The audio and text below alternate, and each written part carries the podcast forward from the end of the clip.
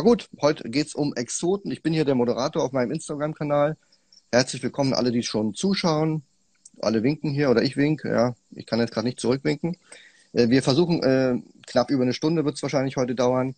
Ähm, wir stellen unsere Exoten vor, die, die wir im Depot haben oder die, die wir gerne im Depot haben möchten. Ähm, kann sich jeder aussuchen. Jeder definiert auch von uns dreien selbst, äh, was für ihn ein Exot ist.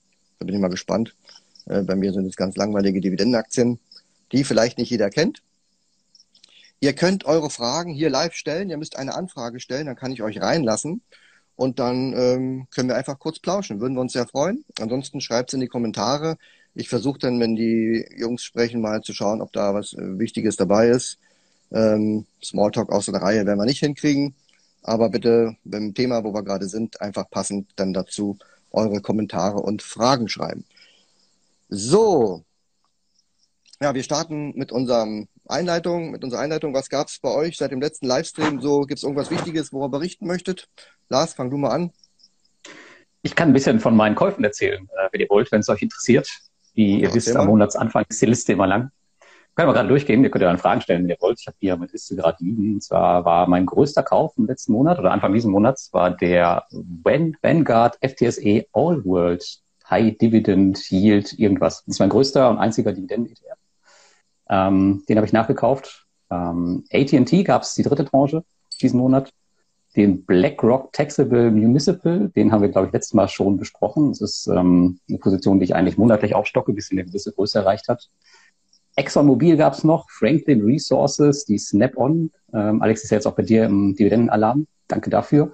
Und ja, den S&P 500 China, den habe ich diesen, da habe ich einen Sparplan drauflaufen und den habe ich vervierfacht diesen Monat. Da geht's ja schön runter, schön viel Unsicherheit und Dynamik drin. Deswegen dachte ich, kaufe ich da mal nach. Es gab eine neue P2P-Plattform in meinem Portfolio und zwar Income.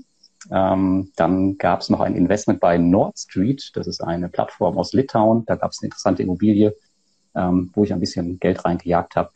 Und noch so ein bisschen Kleinkram im Bereich Kryptos, aber das versteht ihr ja alles nicht, da will ich jetzt nicht großartig drauf eingehen. Mhm. Also du musst ja echt viel Geld haben, wenn du so viel kaufst im Monat. Ja, irre. Es gab eine Steuerrückzahlung, tatsächlich hatte ich ein bisschen äh, mehr Geld im Monat.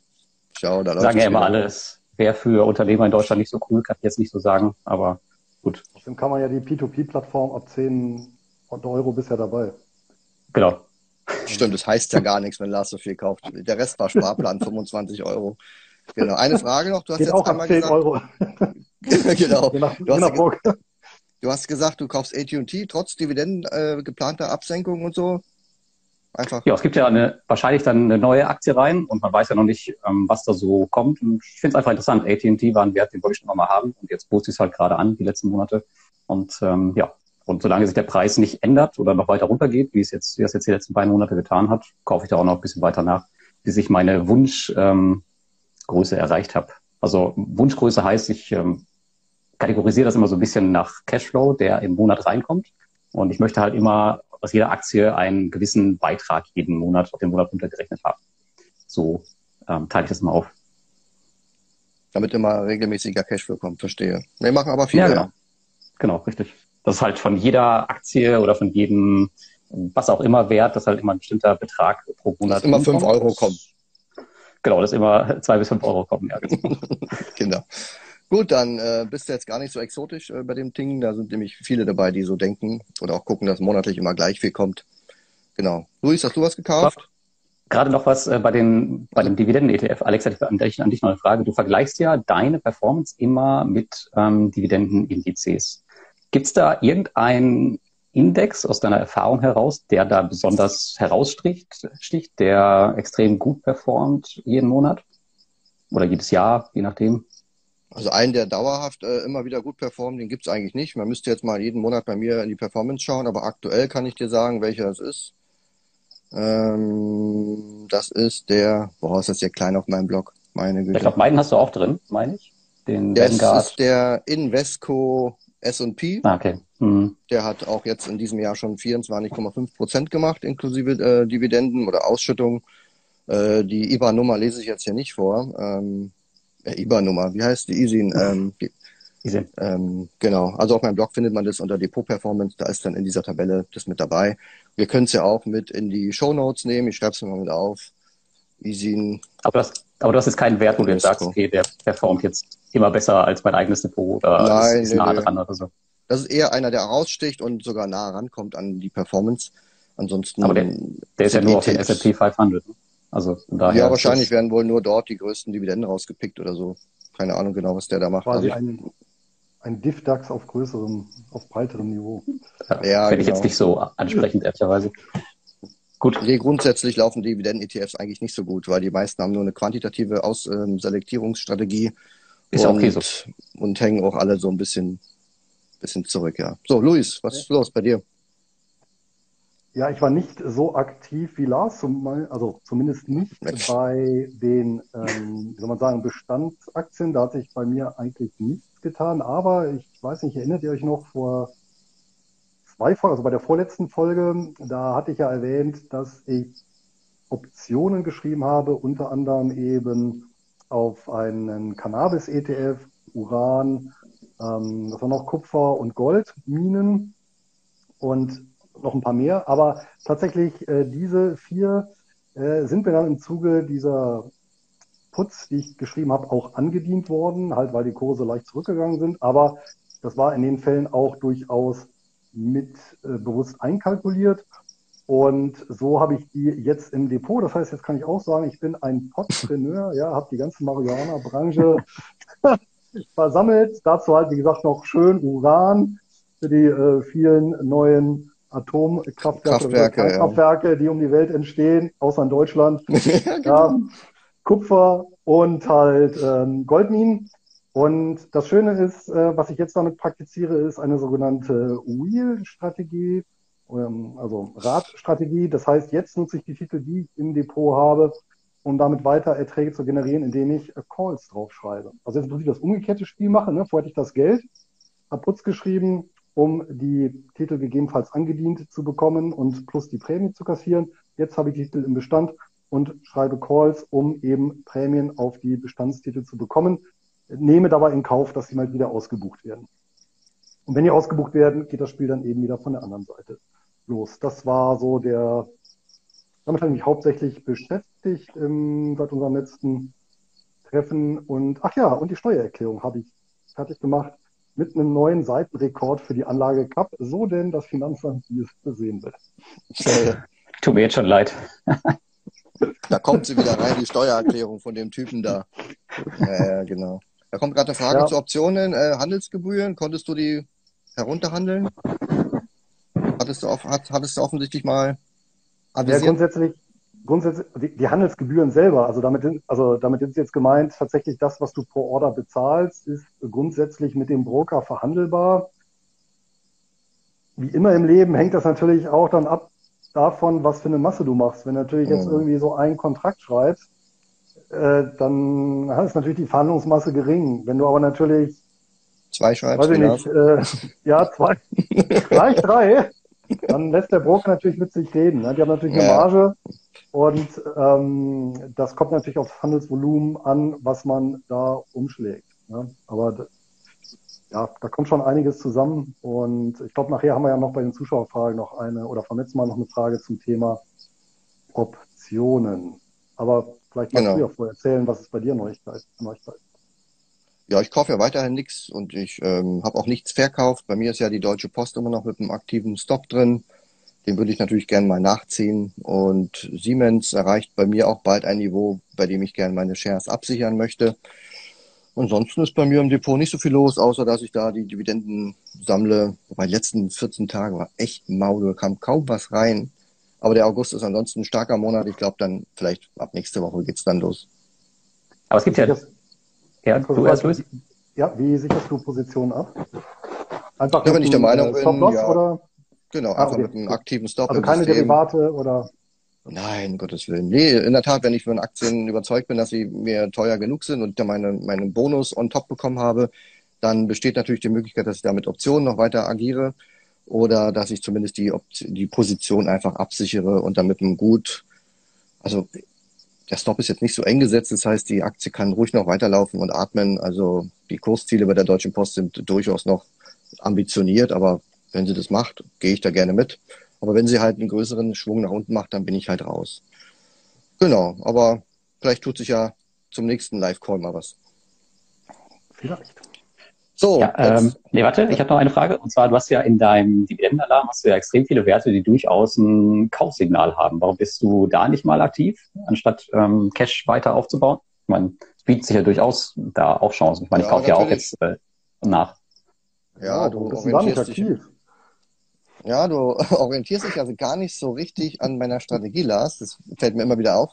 Ähm, in der Tat, wenn der Markt teuer ist, wenn die Ampel dort auf Rot ist, dann gucke ich mir keine grünen Signale an. Äh, das beste Setup ist bei mir, wenn beide Ampeln grün sind, also Markt und Aktien. Und ähm, ich gehe davon aus, wenn der Markt jetzt einfach mal 10 bis 20 Prozent zurückkommt, warum auch immer jetzt, ne, irgendwas mit Nordkorea kommt um die Ecke oder Corona, Lockdowns, gibt ja genug Möglichkeiten oder auch Inflation ist ja ganz schlimmes Thema. Dann gehe ich davon aus, dass auch die Aktien, die im Moment schon kaufenswert sind, durchaus auch noch Potenzial haben, Futter abzugeben. Wahrscheinlich nicht so viel wie teure Aktien, die vielleicht dann 20 bis 30 Prozent verlieren. Dann verlieren die vielleicht bis 10 oder 15. Aber ich glaube, das Potenzial grundsätzlich besteht, dass, dass dort noch ähm, ordentlich was abgegeben wird. Und das brauche ich einfach nicht. Das reizt mich überhaupt nicht. Ähm, da warte ich lieber noch ein bisschen, bis mein Indikator in die Neutralität geht, so bei unter 60 Prozent in Richtung 50, so wirklich in der Mitte. Und dann findet man wieder ähm, attraktive Setups und dann fange ich auch an, so einzelne Werte mal einzusammeln wobei da immer noch Cash-Aufbau bei mir im Fokus steht. Und was machst du jetzt, wenn diese Situation jetzt hm, so bleibt erstmal, vielleicht zwei, drei Jahre, man weiß es ja nicht, also kann ja durchaus so sein.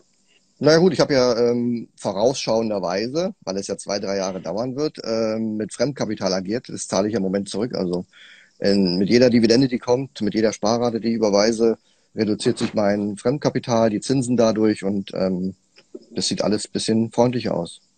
Also halten hm. wir fest, seit unserem letzten Treffen, Alex zahlt Schulden zurück. Genau, bin Schuldner. genau. Komplett überschuldet, verschuldet im Paradies. ähm, obwohl, Paradies, wir haben ja Regenzeit, ähm, ne? ähm, da gibt's übrigens am Dienstag, das möchte ich jetzt gar nicht weiter aushalten, äh, ausführen, weil ich habe auch eine Fragerunde gemacht zum Thema Thailand und so. Regenzeit ist ein interessantes Thema oder wie man das so finanziert hier, was alles so kostet am kommenden Mittwoch, habe ich jetzt Dienstag gesagt, am kommenden Mittwoch mache ich einen Livestream hier an gleicher Stelle, genau zu diesem Thema. da habe ich auch noch zwei andere Familien eingeladen, die da auch was zu sagen können. Also wenn euch das interessiert, dann merkt euch das mal vor. Genau. Gab es noch News? Äh, spannende News aus euren Branchen, wobei, was heißt euren Branchen, ne? weil das ist ja Peer-to-Peer -Peer und Krypto schon weltbeherrschende Thema. Ja, bei mir gab es tatsächlich ähm, News. Ich habe ja letztes Mal erzählt, so ein bisschen über diese One-Click-Investments, die jetzt total ähm, hip sind in der Branche. Und da kam das angekündigte Produkt vom letzten Mal. Dieses heißt Crowdestor Flex. Es gibt sogar 12 Prozent statt den 10, die ich vermutet hatte. Und ähm, das Interessante an diesem Produkt ist aber, man weiß überhaupt gar nicht, worein man da investiert. Also es ist, gibt eigentlich nur eine Oberfläche, die ist so mehr oder weniger kopiert von diesem Dora Gold Grow. Ähm, man weiß nicht, was für Projekte dahinter stehen. Es gibt so eine Pseudo-Gutschrift jeden Tag aufs Konto und diese Zinsen, die erscheinen nicht mal in den Kontoauszügen. Man könnte meinen, die Zinsen existieren gar nicht. also ganz, ganz freakiges Produkt. Ähm, und auch, naja, das Unternehmen an sich strauchelt natürlich auch gerade extrem. Ob man das jetzt gerade ähm, rausbringen muss zum Beta-Status, weiß ich nicht, ob man damit jetzt Vertrauen aufbauen kann. Aber es gibt ein weiteres One-Click-Produkt in der Branche auf jeden Fall, wo man einfach äh, Geld einzahlen kann und morgen gibt es Zinsen. Aber machen das die Firmen nicht so, dass sie mit ihrem Produkt erstmal so ein paar Influencer oder irgendwelche wichtigen Menschen mal anfixen und sagen, guckt euch das mal an, habt da mal Tipps, können wir was verbessern, bevor wir damit an den Markt gehen? Haben die sowas überhaupt? Ähm, tatsächlich habe ich den Zugriff eine Woche vorher bekommen. Mhm. Nach dem Launch sah das Produkt aber genauso aus, wie ich es eine Woche vorher bekommen habe. Und ähm, ja. Wahrscheinlich, wahrscheinlich ist es wie beim Bundesverfassungsgericht mit der GEZ-Gebühr, du hättest einfach nur Ja sagen dürfen. Ja, ja, so ähnlich. Also ich habe durchaus ein paar Verbesserungsvorschläge abgegeben, aber die kommen jetzt wahrscheinlich alle dann mit der zweiten, dritten oder vierten Version, weiß ich nicht. Okay. Auf jeden Fall sehr, sehr vorsichtig sein bei dem Produkt, ähm, für alle, die es kennen. So, Luis? Es gab tatsächlich eine relativ spektakuläre Nachricht und zwar im Bereich der BDCs, Business Development Companies. Also ähm, speziell regulierte US-amerikanische Private Equity Gesellschaften, börsennotiert, die selber wiederum in nicht börsennotierte Gesellschaften investieren, also klassisch mittelständische Unternehmen. Habe ich ja auch ein Buch zugeschrieben, übrigens vertont vom großartigen Lars Robbel, gibt's auf ähm, Audible. Beispielsweise. genau. Und eine dieser BDCs gibt so ja, irgendwo zwischen 40, 50 Stück aktuell. Ähm, das ist die Newtech Business Service Corporation.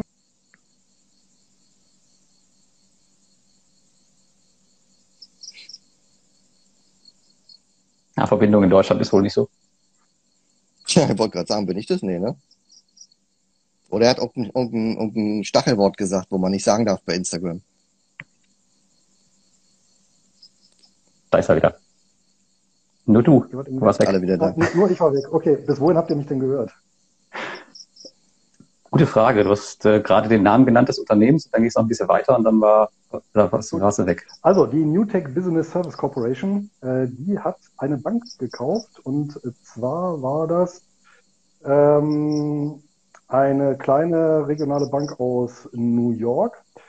Und das hat dazu geführt, dass der Kurs äh, am 2.8. noch bei 34, 54 notierte und dann am 3.8. auf 24, 16 abgestürzt ist um 30 Prozent.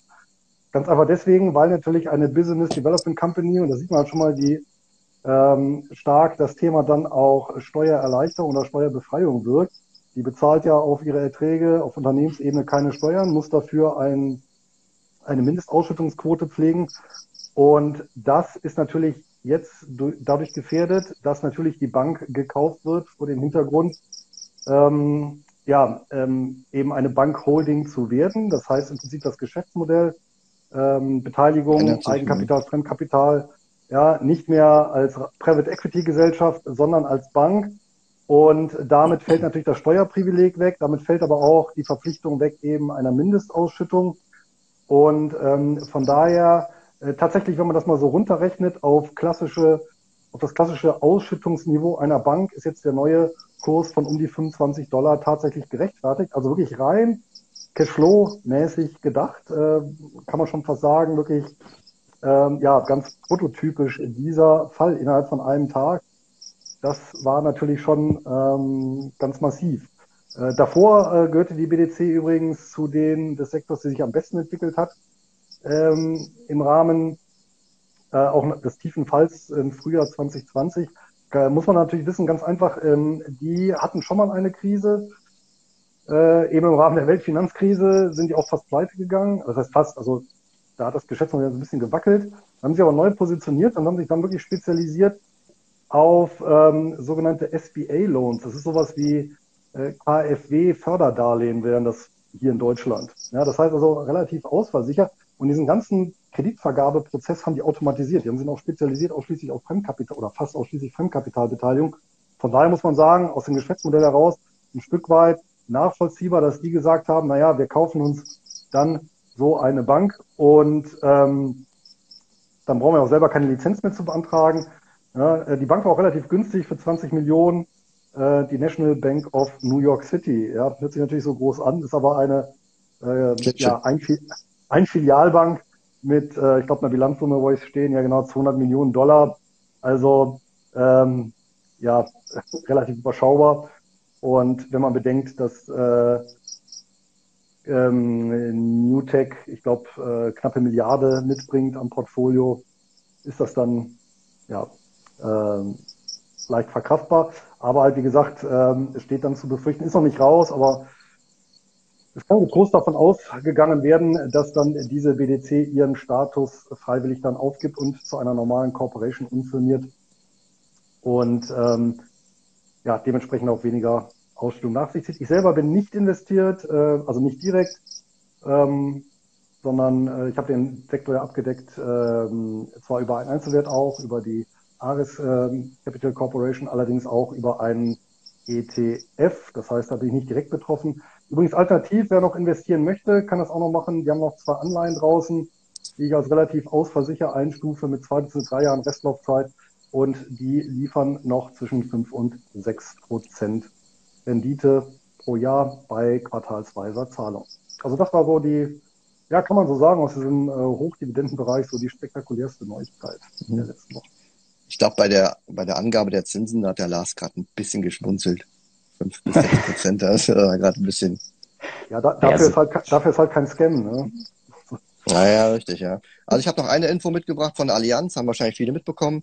Es ist immer interessant, wenn so DAX-Unternehmen am Sonntag eine äh, Ad-Hoc-Nachricht rausbringen. Dann denke ich mir, was ist da los am Sonntag? Wer arbeitet da? Aber sie haben in der Tat vor einem Rechtsstreit gewarnt in den, äh, gewarnt in den USA. Äh, irgendwelche Equity-Fonds ähm, nach Alpha-Strategie, kann man sich ja mal einlesen, irgendwelche Absicherungsfonds. Ich glaube, der Finanzvisier macht jetzt einen Alpha-Fonds, habe ich letztens gelesen. Ist das nicht sowas? Eieiei, Muss ich auch gerade dran denken, direkt. Ja, ganz, ganz gefährliches Pflaster, da müssen wir mal den Albert mal fragen. ähm, ja, und dann rechnen sie mit 5 Milliarden, ähm, ja, was auch immer, Rücklagen, Strafen und haben halt den Markt am Wochenende, am Sonntag informiert. Die Quartalszahlen waren jetzt eigentlich ganz gut. Der Bericht ähm, kam, was ist heute Freitag, gestern raus. Und sie, oder heute kam es sogar raus. Ähm, 750 Millionen wollen sie ein Aktienrückkaufprogramm machen. Also eigentlich war das alles in Ordnung. Natürlich wird es ein Einmalergebnis geben, wenn da wirklich so eine hohe Strafe kommt. Aber ansonsten, ja, ein Prozent des Grundkapitals habe ich mir aufgeschrieben, wollen sie in Aktien einziehen und einbehalten. Also so schlimm geht's jetzt der Allianz nicht und äh, sie hat jetzt auch nicht so viel verloren, ähm, dass sie jetzt extrem deswegen günstig geworden ist oder so. Aber ich denke ja. auch nicht, dass es hier so ein Desaster geben wird wie bei Bayer und Monsanto, sondern das äh, ist im Finanzbereich, ja, da zahlt man halt eine Straße, da hat man irgendwas beim Fonds nicht berücksichtigt. Äh, was ich so gelesen habe, sind diese Alpha-Fonds natürlich jetzt schon spekulativ und äh, da sind alle möglichen Pensionsfonds und alles so ein Kram da reingegangen. Denke ich mir auch, ähm, keine Ahnung, aber kaufen, ja. Ja, das äh, ziehen sie dann wieder von den Guthaben der Lebens- und Rentenversicherung ab. Genau, also ich habe auch gelesen, der Zuwachs in der Vermögensverwaltung betrug fast 60 Milliarden. Da denkst du dir auch, wo kommt das ganze Geld her? Die verwalten, glaube ich, jetzt schon 1,8 Billionen. Also da wird man einfach mal 0,2 Prozent irgendwo was anheben können und dann hat man das Geld auch wieder drin. So, kommen wir von der Allianz, einem deutschen exotischen DAX-Wert, ähm, zu unseren eigenen exotischen Werten. Wir haben uns gesagt, wir. wir noch, ähm, ganz kurz, ja? wir hatten noch eine, eine, eine Hörerfrage vom letzten Mal oder Zuschauer. Äh, ja, die machen wir zum Schluss, die Sachen. Machen wir zum Schluss? Gut, ja, die machen wir zum Schluss. Machen wir zum Schluss. Genau. Ähm, ja, wer möchte anfangen mit seinem ersten Exot? Ich kann gerne starten, wenn ihr wollt. Ähm, ja, vielleicht fange ich mal mit dem Exoten an, den ich gerne hätte, aber noch nicht habe. Ähm, Luis, du kennst ihn sicherlich. Ich glaube, du hast ihn sogar im Portfolio, ich bin jetzt nicht äh, sicher. Und zwar geht es hierbei tatsächlich jetzt um keine Kryptowährung, keine P2P-Plattform, sondern ein börsennotiertes Unternehmen aus Kanada. Und zwar die Pizza Pizza Royalty Corporation. Und die? die, ja genau, die kümmern sich überraschenderweise um Pizza, aber nicht so wirklich. Ah. Denn die verwalten, so wie ich es verstanden habe, lediglich die Marken und Handelsnamen der dahinterliegenden äh, Pizza Pizza Limited und die wiederum betreibt ähm, die Pizza Pizza Restaurants und Pizza 73 Restaurants in Kanada. Ich glaube um die 500 Stück. Und was den Wert für mich so interessant macht, da ich ja Cashflow-basiert unterwegs bin, ist die monatliche Ausschüttung. Also die haben äh, eine Dividendenrendite von knapp sieben Prozent. Ich glaube, die wurde auch nicht, ich glaube, die wurde ein bisschen gesenkt in der Corona-Krise, aber jetzt nicht nennenswert. Und das Schöne an dem Unternehmen ist auch, zumindest an der Pizza Pizza Limited, dass sie auf Lieferungen spezialisiert war, schon vor der Krise. Das heißt, die waren gar nicht so stark davon betroffen. Und ich weiß, Alex, du magst ja jetzt nicht die ganz kleinen Unternehmen und ähm, ja. die P2P-Plattform, weil die alle so, weil das alles so kleinvieh für dich ist. Und ja, die, die schaffen es jetzt zumindest auf 300 Millionen. Ja, es ist äh, auch nicht so groß, aber zumindest mal größer als das, mit dem ich mich sonst so umgebe ja, vielleicht, äh, Luis, kannst du noch ein bisschen mehr zum Unternehmen sagen, aber das ist auf jeden Fall ein Wert, den ich gerne hätte, aber noch nicht habe, weil ich mich letztes Jahr für einen anderen kanadischen Wert entschieden habe, der auch monatlich ausschüttet. Aber auf jeden Fall äh, super interessant das Ganze. Und Pizza mag ich sowieso. Ja, korrekt. Also die haben einen wirklich äh, großen Vorteil. Es gibt generell in Kanada viele Gastronomieketten, die genau so ein Modell fahren. Das heißt, die Lizenzen an den Ketten werden ausgegliedert in eine eigene Gesellschaft, die wird börsennotiert. Das heißt, die Anleger erwerben damit die, den Anspruch auf Royalties, also eben die Lizenzzahlungen. Das sind so typischerweise so ja, um die vier Prozent des Umsatzes, die die Gesellschaften dann in diesen Topf zahlen müssen. Ja, ich habe ein Rechtsgut, was sich auch letztendlich nicht abnutzt. Das ist natürlich auch sehr praktisch. Ich habe kein operatives Risiko als äh, Royalty-Geber jetzt selber. Ja, ähm, und im Prinzip ist das natürlich äh, vom Cashflow-Gedanken her eine, eine super Sache. Und Pizza Pizza hat natürlich den großen Vorteil gehabt, dass sie im Gegensatz zu Boston Pizza, das ist eine andere große Kette, die machen allerdings eben stationäres Geschäft. Die haben arg gelitten, haben sich ja mittlerweile, glaube ich, auch wieder erholt. Und Pizza Pizza eben Lieferservice. Ja, da ähm, ist nicht so viel angebrannt, daher auch nur, ich glaube, marginal gekürzt die äh, Dividendenrendite und dann ja sogar im Prinzip profitiert von dem Trend, äh, dass eben die Lokale geschlossen waren, aber eben die Verdienste liefern durften. Ja, von daher ja. kann ich verstehen, dass auf der Liste steht, äh, ist bei mir letztendlich auch, also ich habe sie nicht im Portfolio, äh, weil eben meine äh, Positionen alle besetzt sind momentan, aber das wäre tatsächlich so ein Kandidat, den ich mir durchaus auch dann ins Depot legen würde. Ich glaube, das detailliert haben wir den Titel besprochen Ende des Jahres äh, im Einkommensinvestoren-Podcast hier mit Anton. Ähm, ja, genau, da habe ich ihn, da ich ihn noch her, ja. Ah, da ist er her, okay, ja, gut. Genau, da ist er her. Ähm, kannst du bei diesem, bei dieser Struktur von den Royalty Trusts noch irgendwie was sagen zu dem Risiko? Also was kann da wirklich passieren? Weil ich meine, die sind nicht operativ tätig. Die ähm, verwalten nur die Marken im Hintergrund, haben wahrscheinlich auch keine große Personaldecke, so wie ich das gesehen habe. Also was sind da die Risikofaktoren bei den Royalty Trusts allgemein? Ich meine, das ist ja nicht der einzige. Es gibt ja diverse. Es gibt ähm, ja. die Diversified Royalty Corp, glaube ich, auch noch. Die macht ja was Ähnliches in einem, in einem anderen Bereich, aber die Struktur genau. ist ja immer ähnlich. Aber was sind da die Risiken genau? Also die Risiken eines Royalty Trusts sind letztendlich die Risiken des Royalty-Nehmers. Also mhm. äh, bekannt geworden ist ja vor ein paar Jahren, es gibt eine ähnliche Kette in den USA, Chipotle, die so mexikanische Essen machen. Und ich glaube, da ging es dann irgendwie um Salmonellenvergiftungen, äh, äh, die sich hm. Kunden zugezogen haben. Und dann bricht natürlich der Umsatz weg. Und wenn der Umsatz wegbricht, dann brechen natürlich auch die Royalty-Einnahmen weg. Ähm, und das war jetzt zum Beispiel auch bei Boston Pizza, aber jetzt eben nicht wegen eines Skandals, sondern weil eben stationäre Gastronomie geschlossen wurde.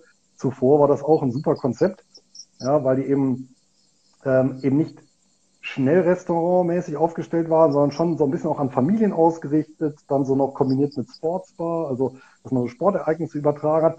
Ein, ein ganz gutes Konzept, aber halt, wenn die Behörden dann sagen, der Laden ist zu, gibt es keinen Umsatz, gibt es keinen Umsatz, vier Prozent von null ist halt eben auch null. Und mhm. das ist halt das Risiko. Bei anderen äh, Gesellschaften, die beispielsweise Rohstoffrechte äh, verwalten, da ist das Risiko natürlich das Schwanken des Rohstoffpreises. Ne? Aber du hast natürlich recht, operativ aus der Gesellschaft selber, also aus dem Royalty Trust, habe ich kein Risiko, weil in der Regel haben die äh, keine Schulden, keine Angestellten, gar nichts. Ja? Also meistens ist das ein Aktenordner in einer Steuerberatungs- oder Rechtsanwaltskanzlei. Ja? Ja, aber selbst, selbst wenn das so ist, dass das Operative jetzt im Hintergrund auf Null fällt, die Marken und Rechte, das, das heißt ja, die können ja theoretisch auch irgendwelche T-Shirts von, von Pizza 73 verkaufen, die man dann, die dann trotzdem noch Geld bringen. Also auf Null wird das wahrscheinlich nie fallen, oder? Ja, solange nicht alles äh, zwangskollektiviert wird, äh, ja. dann nicht. okay. Aber ich glaube schon, wenn, die, wenn, wenn so die, die Haupteinnahmequelle der Lizenzen erstmal wegbricht, dann, das ist ja der, der Großteil der Bewertung des Unternehmens, wenn die nicht heute schon ja. T-Shirts und Toilettenbrillen verkaufen, ähm, dann glaube ich, wird es nicht viel bewertet werden können. Bei Disney ist es ja ähnlich, die haben ja ein großes Lizenzgeschäft, die, die drucken ja die ganze Bettwäsche nicht selber.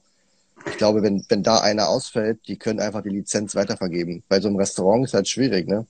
Ähm, ja, aber vielleicht kann ich auch nochmal erörtern, weil bei, einfach mit meinen Exoten, weil das setzt sich fort. Ich meine, wir wussten ja nicht voneinander, was wir jetzt hier. Ja, dann mach doch gleich weiter, genau. Da, genau, da mache ich nämlich gleich weiter, weil das äh, fügt sich äh, wie Topf auf Deckel gewissermaßen. Und zwar, ähm, ich habe mal bei meiner Tochter so gehört, was, was, was man so äh, bei, bei, bei ihr so hört an Musik. So kannte ich teilweise gar nicht so Ariana Grande oder ja, Bruno Mars haben wir noch so einen Begriff. Dua Lipa, nie gehört. Ed Sheeran, äh, auch mal am Rande gehört. Klingt wie Fußballspieler hier. Von der ja, und ähm, sind aber natürlich, oder die, die produzieren irgendwie äh, ja, Hits, die weltweit massiv gehört werden. Und stell dir vor, jedes Mal, wenn da irgendwo auf der Welt so ein Hit läuft, könntest du mitverdienen. Das wäre ja natürlich okay. eine super Sache. Okay. Ähm, wisst ihr, wie viele Songs, äh, ist natürlich fies, weil ich es vorrecherchiert habe, bei Spotify über eine Milliarde Streams haben? Na, keine Ahnung, 5000. Das ist bei Musik wahrscheinlich gar nicht so viel. Nee, ist nicht so viel. 156. Ja, und allein 23 Prozent davon, also 36 von diesen äh, Songs, äh, da liegen die Rechte beim sogenannten Hypnosis Songs Fund. Also das ist ja auch ein wie Pizza Pizza ein börsennotiertes Vehikel, letztendlich nicht operativ tätig, sondern Rechte verwalten, in dem Fall aber Musikrechte.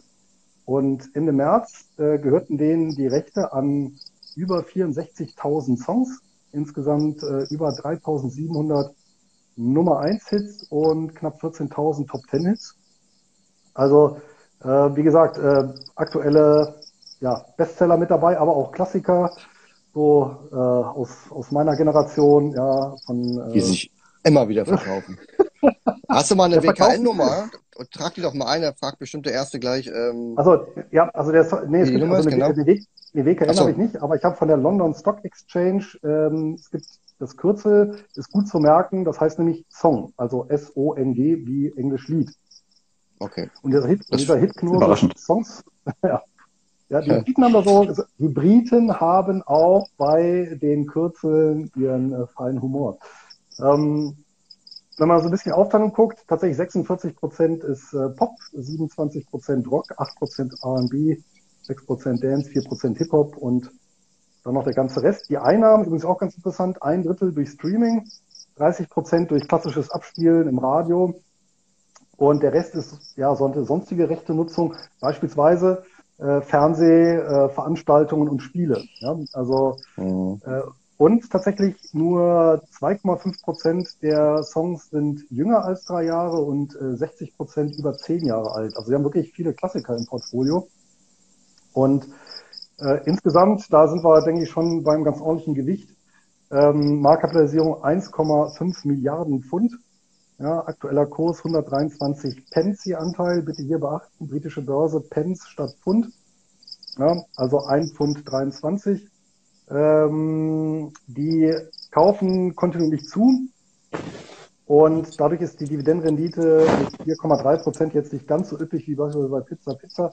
Aber trotzdem äh, finde ich sehr interessant, auch kontinuierlich gesteigert. Seit 2018 sind die an der Börse. Und was vielleicht auch nicht ganz unwichtig ist, ähm, gegründet und geführt wird das Unternehmen von einem gewissen Mac Mercuriadis und Nile Rodgers.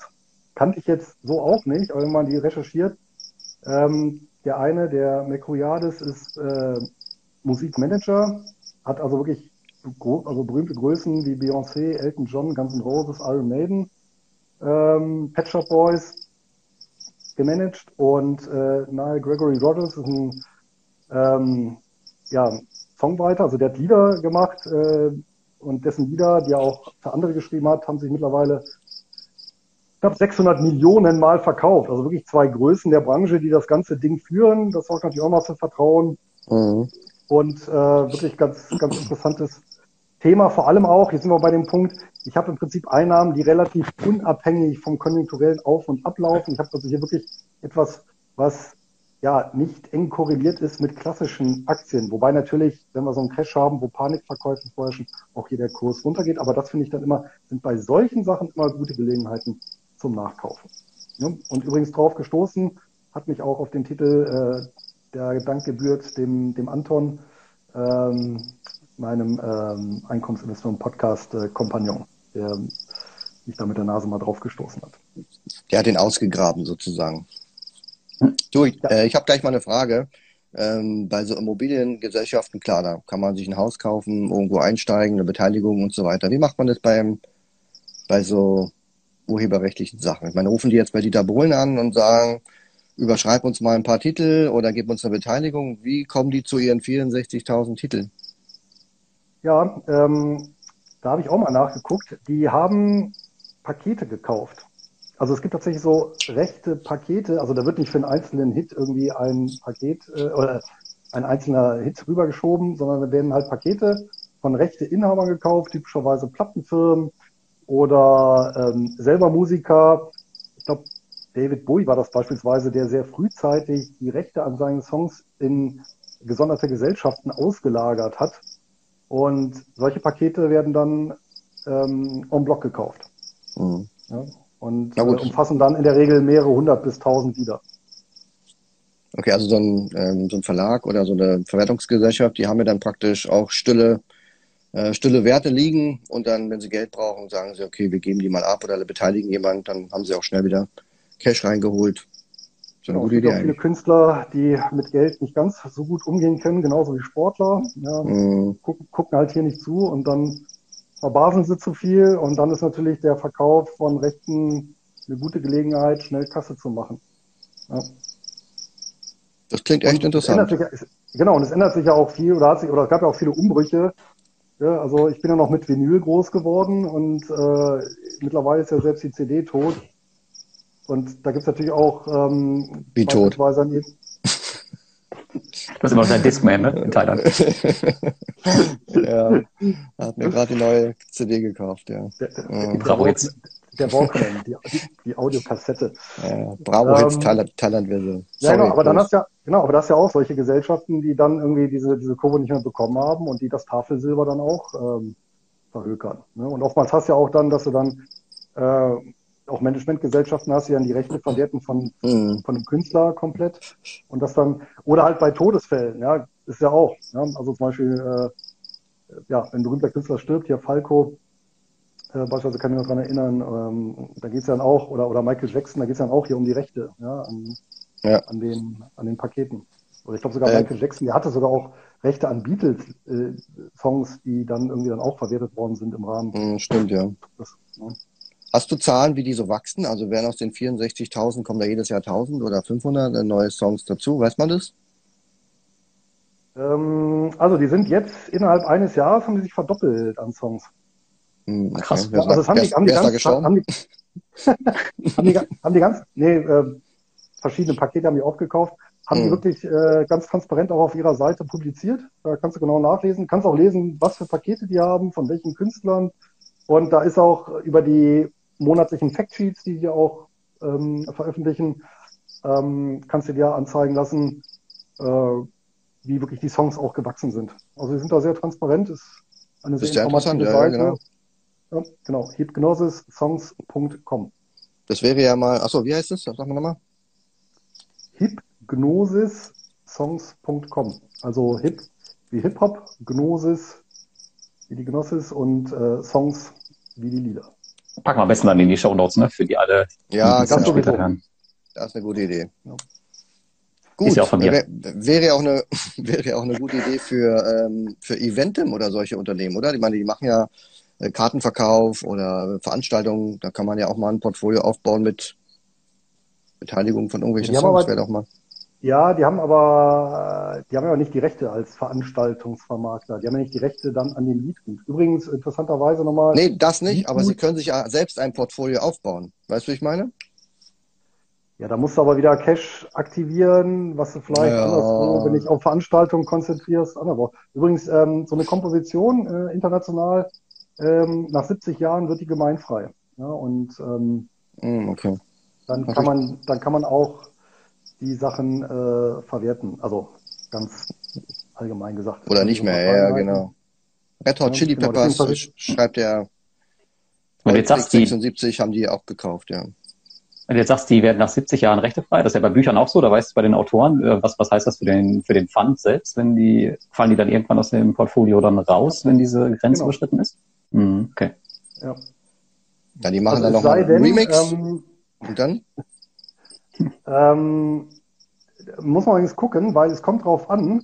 Es gibt noch äh, eine Spez also äh, ein Spezialfall gibt solche verteilten Rechte und das sind halt häufig Lieder, weil da zum Beispiel äh, die Melodie, Text ähm, äh, unterschiedliche Autoren hat, ja, und ähm, da muss man halt schon prüfen, ob dann wirklich, also das eine ist, dass es gemeinfrei ist, das andere ist aber, ob, ob, ob Verwertungsrechte noch weiterhin gültig sind. Also ähm, beispielsweise bei Büchern ist ja auch so, also du darfst ja dann den Text nehmen und dann irgendwie Nachdruck machen, ja, aber trotzdem kannst du ja noch mit dem Originalbuch quasi weiter, ähm, ja, weiter, das weiter verkaufen. Ja, da bin ich mir jetzt nicht sicher, wie das bei, bei wirklich solchen Liedern ist, die du nicht neu einspielst. Also zum Beispiel eine Komposition von Beethoven ist gemeinfrei. Aber du kannst natürlich nicht nehmen, eine Komposition von Beethoven, die jetzt vor fünf Jahren vom äh, Philharmonic Orchestra aus, keine Ahnung, New York äh, eingespielt wurde. Die ist natürlich nicht gemeinfrei, äh, weil hier natürlich äh, das Orchester oder wie auch immer äh, Mhm. das Recht an dem, an dem Werk hat. Ne? Also im Zweifelsfall muss ich ja mal äh, schauen. Äh, was mir jetzt aber einfällt bei der Gelegenheit, wer sich für das Thema äh, so Musikindustrie und Rechte nochmal interessiert, der Finanzrocker hat vor kurzem in einem seiner Podcast-Folgen äh, tatsächlich einen äh, Metal, ich glaube Metal-Gitarristen äh, von Gravedigger, genau, äh, hier ein Interview gehabt und der hat das mal so ein bisschen erläutert hinter die Kulissen. Das ist, war übrigens, fand ich persönlich auch ganz interessant, weil man da tatsächlich auch mal, äh, wie soll ich sagen, die Praxis mit dem Fonds dann verbunden, verbinden konnte. Ja? Ähm, kann man auch gut mal, gut mal reinhören. Ich weiß nicht, welche Nummer das ist in der Folge, aber äh, ist leicht zu finden. Beim Finanzmarker-Podcast. Genau. Ja, wenn man das Interview gehört hat, dann weiß man auch, dass man nicht Musiker werden möchte. genau. Da muss man schon Idealist sein. ja. Finanziell auf jeden Fall nicht die beste Entscheidung, äh, Musikkarriere. Genau. So, Alex, jetzt hau mal deinen Exoten dann Genau. Ähm, also wahrscheinlich ist der dann total unexotisch, aber mein erster Wert, den habe ich selber im Depot. Und da muss ich halt mal schauen, welchen Wert könnte man vielleicht jetzt gar nicht so. Und Essen und getrunken wird ja in der Krise immer. Dann brauchen wir noch Energie und wir brauchen Internet. Und dann habe ich mal geguckt, äh, was brauchen wir denn eigentlich noch, woran die meisten Leute überhaupt nicht denken. Und das sind Klimaanlagen, Heizungen, Kühlanlagen, alles, was dazugehört. Und das ist die Watzco ja, Company Group, keine Ahnung, wie die sich nennen. Ich glaube, Group nennen die sich. Ähm, das ist nämlich Amerikas größter Klima-, Heizungs- und Kühlanlagenhersteller. Und die machen natürlich auch viel Service und viel Ersatzteile. Und gerade die Krise hat gezeigt, das ging ganz schnell bei Watzko, der Kurs ging runter, kann man sich gerne mal anschauen. Und dann haben sie auf einmal gemerkt, Mensch, Lockdown hin oder her. Du musst dir vorstellen, so ein Supermarkt oder egal was für eine Firma, Klimaanlagen, Wohnhäuser, alles haben ja irgendwie diese großen Geräte, diese ganzen Öfen und was es alles gibt. Ähm, du kannst einen Flughafen zumachen und es fliegt keiner, aber diese ganze Technik, die Haustechnik muss weiterlaufen. Du kannst so einen Flughafen nicht einfach abschalten. Und das hat dazu geführt, dass die gesagt haben, ganz frühzeitig, äh, hallo, wir sind Land unter. Und sie haben sich darauf spezialisiert, eben dieses Großgeschäft anzubieten. Und sie wachsen seit 1989, indem sie 63 Unternehmen, äh, stationäre, regionale Unternehmen aufgekauft haben und haben mittlerweile über 100.000 Händler und Großkunden im Portfolio. Und das schaffen sie mit 6.000 Mitarbeitern an 600 Standorten, muss ich auch äh, schauen, hier in fast 37 Bundesstaaten und Kanada, Mexiko und so weiter, sind äh, 11 Milliarden schwer. Und ihr, ihre Strategie ist eben ein wirkliches eng umspanntes Netz aufzubauen, um dann mit Service und Produkten und Leistungen den Großkunden speziell vor Ort in allem zur Verfügung zu stellen. Ja? Also wenn du in den Supermarkt gehst und dann sind die ganzen Kühltheken, Kühltruhen, alles sowas betreuen die. Die machen wirklich viel, viel Servicegeschäft. Und das ist sehr, sehr qualitatives Unternehmen, hat kaum Schulden. Ich glaube, Schuldenquote liegt bei 28 Prozent, doppelt so viel Eigenkapital wie Fremdkapital. Und der langfristige Chart geht von links unten nach rechts oben. Und ich habe die im Dezember 2018 gekauft, das erste Mal. Und ich bin jetzt schon bei über 100 Prozent. Also die gehen ab wie Schmitz Katze. Was ein bisschen negativ auffällt, ist die Payout Ratio. Die ist mittlerweile bei über 90 Prozent. Da wir jetzt in der Schnelle für den Call heute nicht schauen können, warum das so ist, ähm, ist allerdings sukzessive seit 2013 angestiegen von 30 auf 90 Prozent. Also ich hoffe mal, die Dividende kann man ganz normal weiter äh, zahlen. Denen geht's aber gut. Deswegen frage ich mich, warum sie das so ausreizen. Ähm, sie haben ein gute, gutes Dividendenwachstum, also es könnte durchaus verlangsamt werden. Sie haben einen Umsatzsprung, ist geplant, jetzt im Jahr 2021 von, ich glaube, 5 auf 6 Milliarden, irgendwie so war das. Ähm, haben also sehr viel ähm, mehr Geschäft gemacht. Und eigentlich haben sie seit über 20 Jahren jährlich die Dividende angehoben, bis auf das Jahr 2013. Da habe ich leider auch nicht rausgefunden, was da los war. Wahrscheinlich gab es mal einen Kühlschock oder ähm, Frostschutzmittel ging aus. Sie mussten dort im Jahr 2013 die Dividende mal kürzen, aber seitdem geht sie wieder hoch. Also für mich ist das fast ein Dividendenaristokrat, ein sehr qualitatives Unternehmen. Und für mich das Allerwichtigste, es ist wie eben die anderen Themen Essen und Trinken. Wir brauchen, also ihr werdet es wahrscheinlich nicht verstehen, wir hier brauchen Klimaanlagen rund um die Uhr. Ähm, wenn ich immer höre aus, aus Europa, ja, Klimawandel und Klimaanlagen, die Leute, die hier leben, sagen, wie kann man denn so viel verheizen in Europa? Ja? Also die einen heizen sich zu Tode, die anderen kühlen, kühlen sich zu Tode. Dieses Unternehmen macht beides rund um die Uhr und in Nordamerika und auch in Lateinamerika. Und ja, also für mich ein absolut sehr gutes, qualitatives Unternehmen. Und dieser Punkt ist oft gar nicht so bekannt, sondern man fokussiert sich eigentlich im Alltag auf weniger auf solche Themen. Ähm, ähnliches Thema wäre noch Aromastoffe, kommen wir vielleicht später nochmal zu ähm, wäre noch ein zweiter Punkt, wo ich sage, das ist so auch mit, wo man in der Zukunft einfach ja, im Depot ganz solide seine Werte halten könnte. An dieser Stelle möchte ich kurz für eine Werbeeinblendung unterbrechen. Im Jahr 2020 sind rund 70.000 Buchtitel auf dem deutschen Markt neu erschienen. 70.000, das sind gut 190 Bücher pro Tag. Gleichzeitig führt die Vergessenskurve zu einem rapiden Verfall des Gelesenen. Bestenfalls 15 Prozent bleiben dauerhaft im Gedächtnis verankert. Eine Möglichkeit, der beiden Herausforderungen Herr zu werden, ist Blinkist. Blinkist ist eine Wissens-App, die das Wichtigste aus den besten Sachbüchern und Podcasts auf Deutsch und Englisch zum Lesen und Anhören auf dein Smartphone bringt. In nur 15 Minuten pro Titel entdeckst du mit der App neue Perspektiven, erhältst spannendes Wissen oder steigst sogar tiefer in ein Thema ein. Zum Beispiel die Welt der Wissenschaft, Geschichte oder auch Finanzen. Und wenn du mal nicht weißt, was du wissen solltest, empfiehlt dir der smarte Algorithmus einfach dein neues Lieblingsthema. Ich selbst nutze Blinkist vor allem zur Überbrückung toter Zeiten wie Kochen oder Sport. Hierbei habe ich natürlich immer ein Auge auf die ökonomisch angehauchten Veröffentlichungen. Zuletzt habe ich beispielsweise das Märchen vom reichen Land von Daniel Stelter Revue passieren lassen. Damit der Lese- und Hörstoff nicht ausgeht, kommen jeden Monat etwa 40 15-minütige Zusammenfassungen, sogenannte Blinks, hinzu. Und für alle, die dann noch tiefer ins Thema einsteigen wollen, gibt es bei Blinkist jetzt auch Hörbücher in voller Länge. Im Moment gibt es eine Aktion exklusiv für alle Hörer meines Podcasts. Auf blinkist.de-bares erhaltet ihr 25% Rabatt auf das Jahresabo Blinkist Premium. Ihr könnt vorher natürlich alles ausgiebig sieben Tage lang kostenlos testen. Und Blinkist wird B-L-I-N-K-I-S-T geschrieben. Für den Fall der Fälle habe ich die Adresse in den Notizen zur Podcast-Folge und im entsprechenden Blogbeitrag vermerkt. Und damit geht es zurück zum Podcast. Ja, klingt sehr interessant. Kann ich aktuell noch, noch, neutral bewertet, nur noch zur Info. Also ist nicht günstig und nicht teuer. Also läuft ganz normal. Richtiger Geheimtipp, den du rausgesucht hast. Schon. Ja, für, für 11 Milliarden ist das schon.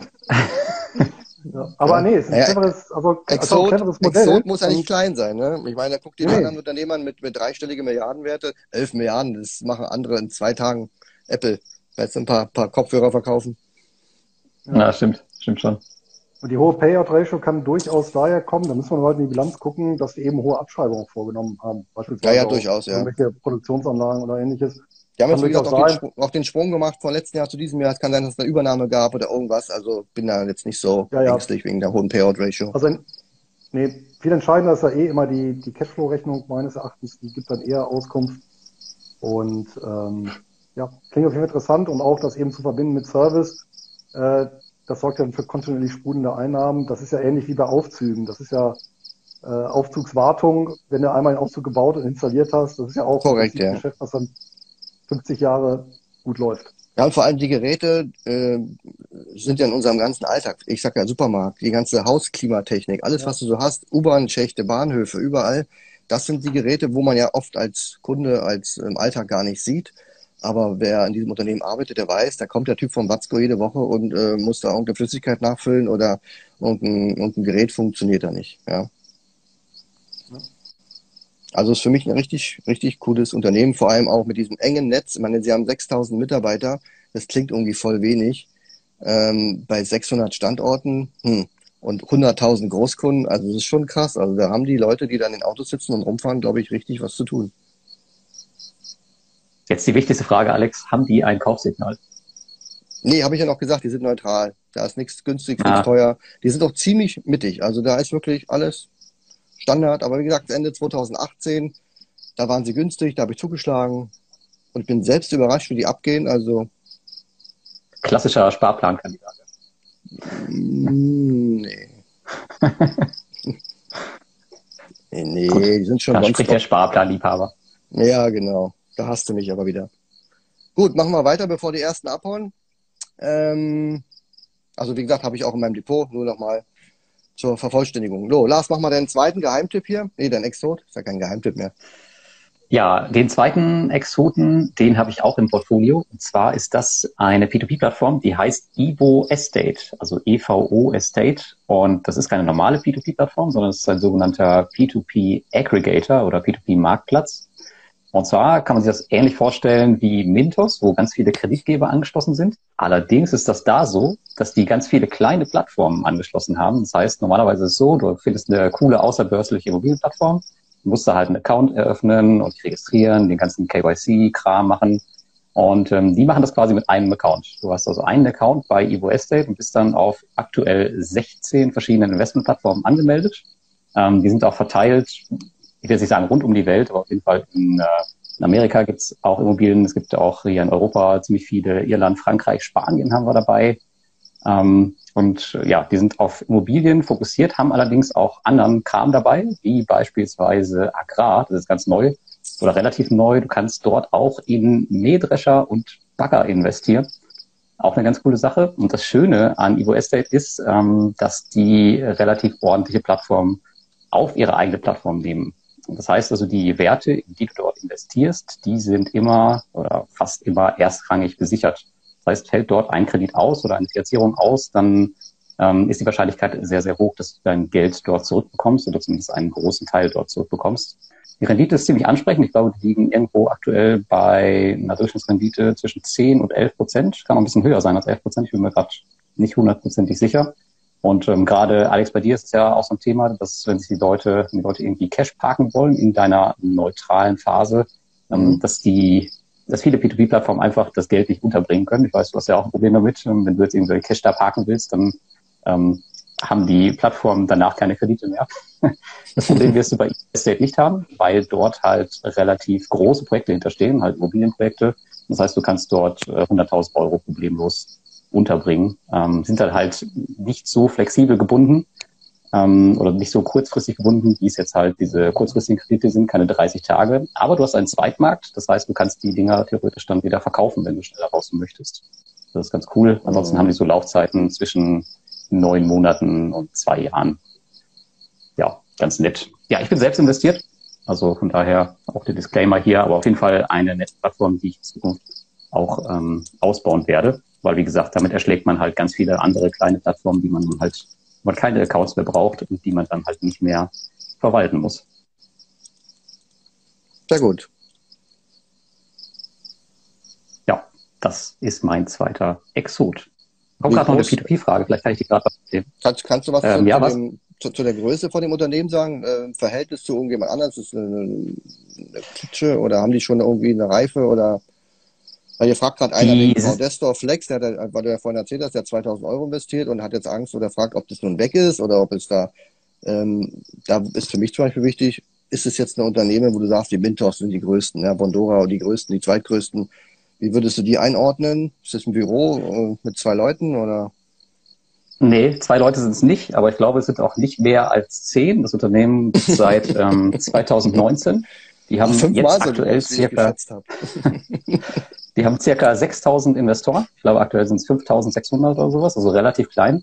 Aber die haben halt den großen Vorteil, dass es halt ein Marktplatz ist. Das heißt, die mhm. haben mit den mhm. Krediten dahinter stehen an sich nichts zu tun. Das heißt, die ähm, Plattformen, die dort ihre Kredite drauf platzieren, die erwarten sich dadurch natürlich eine höhere Reichweite durch neue Investoren, die die halt liefern und zahlen dann halt der entsprechende Gebühr zur Nutzung dieses, dieses Marktplatzes. Und das ist eigentlich alles. Das heißt, das, ähm, das Risiko. Ein risikofreies Geschäft nicht risikofrei, aber zumindest ist es das Risiko geringer, als wenn du jetzt in die Plattform, Plattform, meiner Meinung nach. Ja, was denn genau. nochmal, Lars, was, was denn auch mal bei denen vor Ort? Ich meine, du warst ja öfter im Baltikum und die kennst du jetzt nicht persönlich. Nee, Evo Estate ist noch äh, zu jung. Ähm, 2019, wie gesagt, danach äh, war ich auf Reisen und dann kam Corona, deswegen ist das, ist das noch nie zustande gekommen. Ich habe den Gründer schon einmal getroffen. Ähm, das war ganz, ganz in Ordnung und ähm, ja, die sind auch gewachsen jetzt über die Jahre. Also schauen wir mal. Also wie gesagt, kann heute auch nicht viel passieren, die werden auch weiter wachsen. Und ähm, ja, finde ich halt ganz ansprechend, das Modell an sich. Und ich glaube, eine Besonderheit ja. bei denen, wenn ich mich nicht täusche, ist auch, die haben diese Skin in the Game äh, Projekte. Ne? Ah, das ist gut, dass du das sagst. Ja. Tatsächlich. Ja, ähm, da, die das zwei Gründer, ich glaube, aktuell ist es nur noch einer, weil der andere ist rausgegangen. Der hat jetzt eine eigene Plattform aufgemacht. Ähm, es gibt bestimmte Projekte in der, auf der Plattform. Dort sind die Gründer auch investiert. Und zwar, glaube ich, mit zehn Prozent. Und das zeichnen die auch aus. Das heißt, ähm, du kannst halt speziell die Projekte auswählen, ähm, wo die Gründer halt mit investiert sind. Können auch nur fünf Prozent sein, bin mir gerade nicht sicher. Aber das macht das Ganze natürlich auch nochmal, naja, ich will nicht sagen sicherer, aber zumindest weißt du, okay, die stecken da mit ihrem eigenen Geld drin. Das ist dann nochmal eine andere Sache. Na gut, beobachten wir das ja. mal. So, und jetzt kommen wir zu der Frage von, ähm, von eben kommt. Du hast irgendwas gesagt hier von wegen Crowdestor. Ich habe es aufgeschrieben. Ja, ich habe es aufgeschrieben. Also willst du dazu nochmal was sagen? Er hat jetzt Angst, dass das Geld weg ist, ähm, weil er da 2000 Euro investiert hat? Ja, ist natürlich schwer. Also wie gesagt, Crowdestor geht's halt ähm, zumindest nach außen hin nicht gut. Ähm, irgendwie, ja, die haben einen richtigen Schlag in der Corona-Krise bekommen und haben sich mit den Projekten so ein bisschen übernommen und es kommt eigentlich kaum noch Geld zurück. Ob es jetzt weg ist, weiß man nicht. Also man weiß halt noch nicht wirklich, ob die Probleme da wirklich real sind, habe ich so manchmal das Gefühl, weil ähm, es gibt durchaus ganz viele zufriedene Investoren, die viel Geld dort investiert haben, die mehr Insights haben. Und der Rest ist halt, ja, kriegt halt einfach kein Geld zurück. Ich wäre bei den Unternehmen halt einfach vorsichtig. Also ich würde da jetzt nicht unbedingt viel mehr Geld investieren. Und ich weiß nicht, wie du darauf gekommen bist, direkt hier 2000 Euro in Quadestor Flex zu legen ähm, weil das Produkt ist halt brandneu. Ich habe es gerade im Vorfeld in der Einleitung gesagt. Man weiß eigentlich nichts über die Projekte, die dahinter stehen ja, muss man sehr, sehr vorsichtig sein mit solchen Investments immer. Ähm, es gibt eigentlich keinen Grund, da jetzt zu investieren. Das kann man auch noch nächstes Jahr machen oder in zwei Jahren, wenn es das Unternehmen dann noch gibt. Aber jetzt da direkt Geld reinzulegen, ähm, halte ich ein bisschen für ein bisschen risikoreich. Aber ob es jetzt weg ist, weiß ich nicht. Kein, kein Tagesgeldersatz. Leider nicht, auch wenn es so aussieht. Eher Festgeld, ganz fest. Ganz fest für lange Zeit. Gut, dann. Bei 12 Prozent, ja, die müssen halt auch irgendwie erwirtschaftet werden. Und ähm, die ja, versprechen halt auch einfach, dass sie, dass man als Investor täglich dort das Geld abheben kann. Das ist halt echt ein großes Versprechen, an dem äh, schon viele andere Unternehmen gescheitert sind. Und von daher wäre ich da vorsichtig mit einem Unternehmen, was nicht, was nicht mal schafft, seine, seine Rückflüsse ordentlich zu organisieren und die Projekte zurückzuholen, wo es halt nicht so gut läuft. Ja, nicht nur, nicht nur einzelne Unternehmen, sondern in Deutschland ja sogar eine ganze Anlageklasse mit den offenen Immobilienfonds. Das war ja genau dasselbe. Wir haben auch tägliche ja. Verfügbarkeit ja. versprochen. Äh, und das mit Immobilienhintergrund, das, das ja nicht mhm. funktionieren kann. Ja, wenn zu viele durch den Flaschenhals fallen. Gut. Alex, ich glaube, ich sollte meinen äh, nächsten Exoten vorstellen. Mhm. Wieder ja. was mit Musik? Nein, äh, diesmal geht es um ein ganzes Land. Ähm, und zwar würdet ihr den Aktienmarkt eines Landes kaufen, bei dem die Regierung teure Kriege mit den Nachbarn führt, die Intelligenz ja aus dem Inland ins Ausland verscheucht hat, die Verwaltungselite zum Teil entlassen oder ausgeschaltet hat, dafür Präsidentenpaläste gigantischen Ausmaßes baut und Gefängnisse natürlich für Oppositionelle wo die Inflation zuletzt bei knapp 20 Prozent pro Jahr lag mm. und äh, ein Mini-Wachstum ausgewiesen wird, was allerdings allein durch die Demografie gespeist wird und was seit Jahren von einem, ja, kann man sagen, freiheitlichen Rechtsstaat ähm, jetzt in eine eher klerikale Autokratie abdriftet. Klingt ja, auf jeden also, Fall Sparplan. Klingt, klingt vielversprechend. Wollte ich auch gerade sagen. Genau, ja. Äh, ich habe es gemacht. Ähm, und zwar zum Hintergrund, es handelt sich hier um die Türkei. Und zwar, ich habe natürlich mein, mein Hauptdepot und auch meine Hauptstrategie ist ähm, und bleibt auch das einkommensorientierte, das Cashflow-orientierte Investieren. Das ist auch mein Hauptdepot. Aber mit einem Nebendepot probiere ich halt äh, oder mit einem von zwei Nebendepots probiere ich ähm, ein bisschen was anderes aus. Und äh, das ist tatsächlich die Strategie der schlechtesten Märkte. Und zwar ähm, mhm. schaue ich da jedes Jahr am Anfang, welcher Markt ist auf, Jahr, auf, auf Sicht von fünf Jahren am schlechtesten gelaufen. Und dann versuche ich eben durch einen ETF abzubilden. Das war jetzt zum Beispiel Anfang 2021 war es Nigeria und Anfang ähm, 2020 war es eben die, die Türkei. Ja, die steht immer noch auf fünf Jahre Sicht mit über 40 Prozent im Minus, also der breite Wertpapiermarkt. Ähm, auf ein Jahr gerechnet jetzt aber schon 8,3 Prozent im Plus.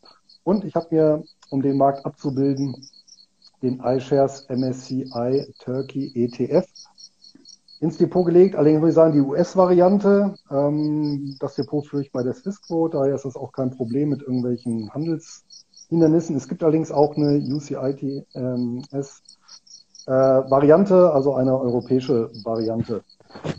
Ähm, der ETF notiert zuletzt bei 22,49 Dollar, ähm, hält 50 Positionen bei einem KGV von 8 und einem KBV, also Kurs-Buchwert-Verhältnis von 1. Ja, also schon sehr recht niedrig bewertet, schüttet halbjährlich aus und die Dividendenrendite liegt auch mittlerweile bei 3,5 Prozent.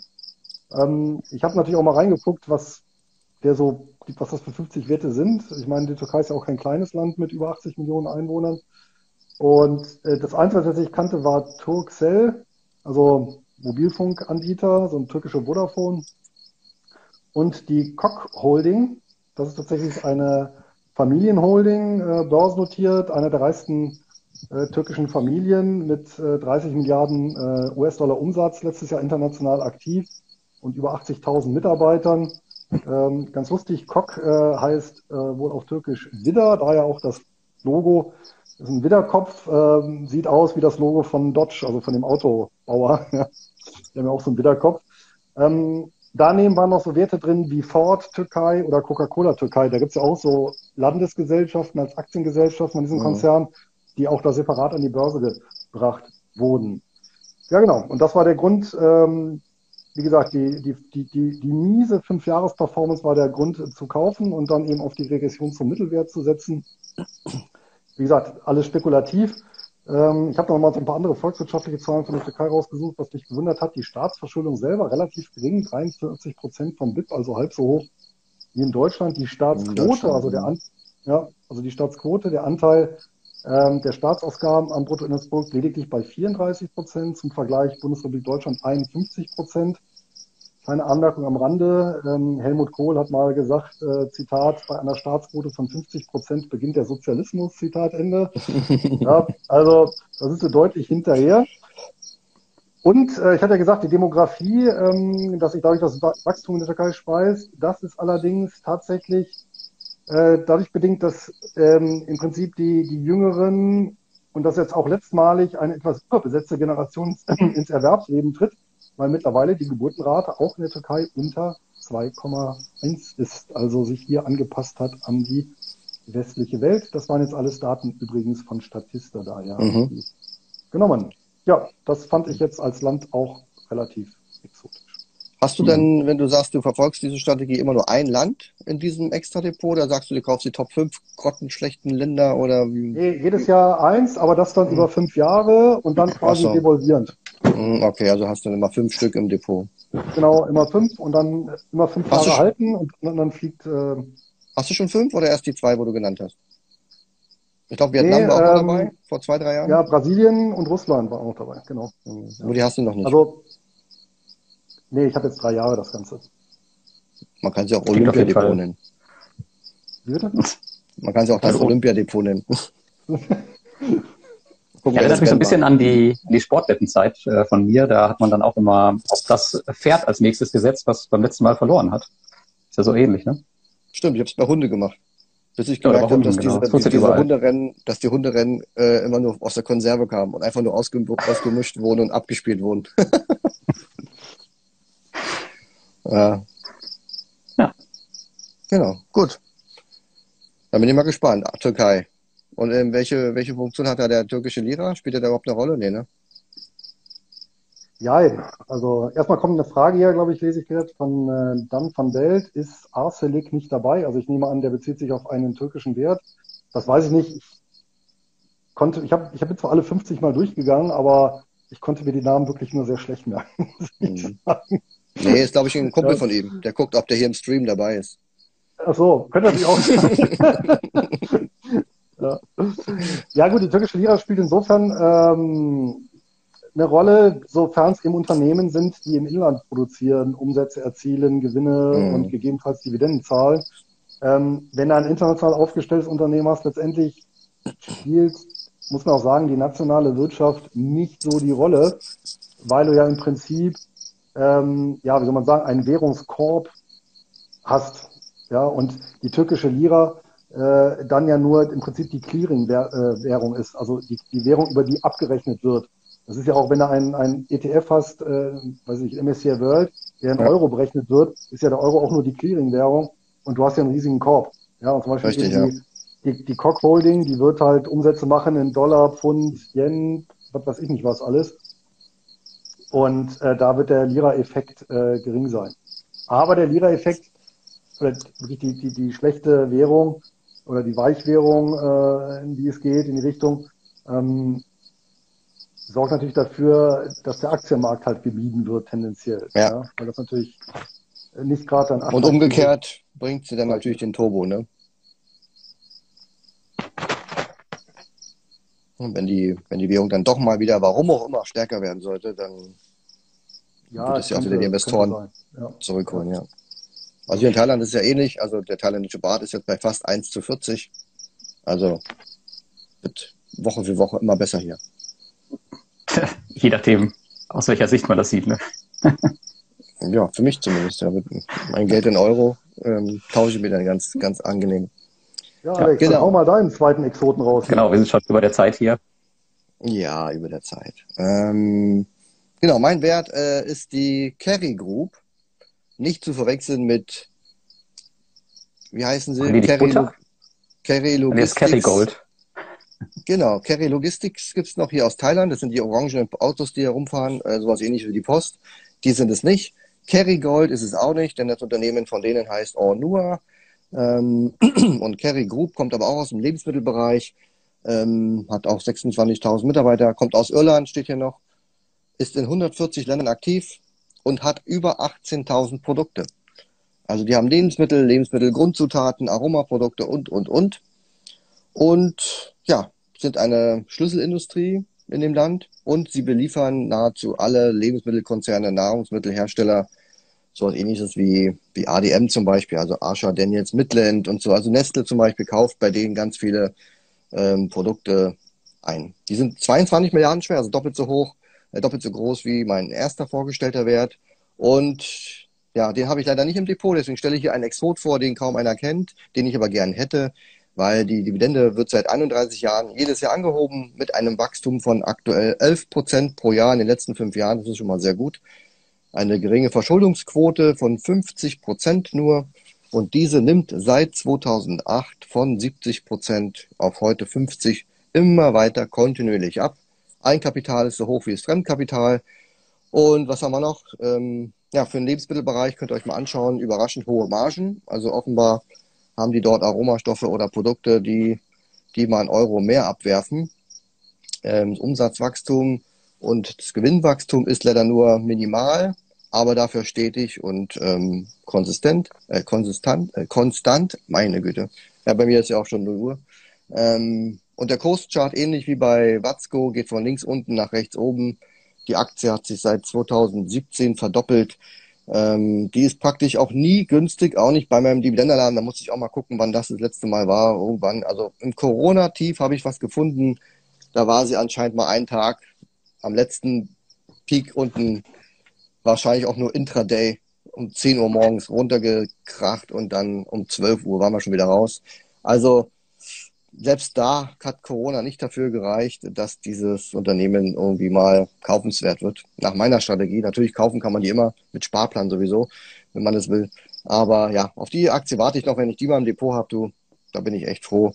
Und irgendwann wird die auch nochmal kommen und zur Not kaufe ich sie einfach, auch wenn sie nicht günstig ist. Also das ist echt ein Wert. Äh, der hat jetzt nicht so viele bekannte Marken, für uns jetzt aus deutscher Sicht.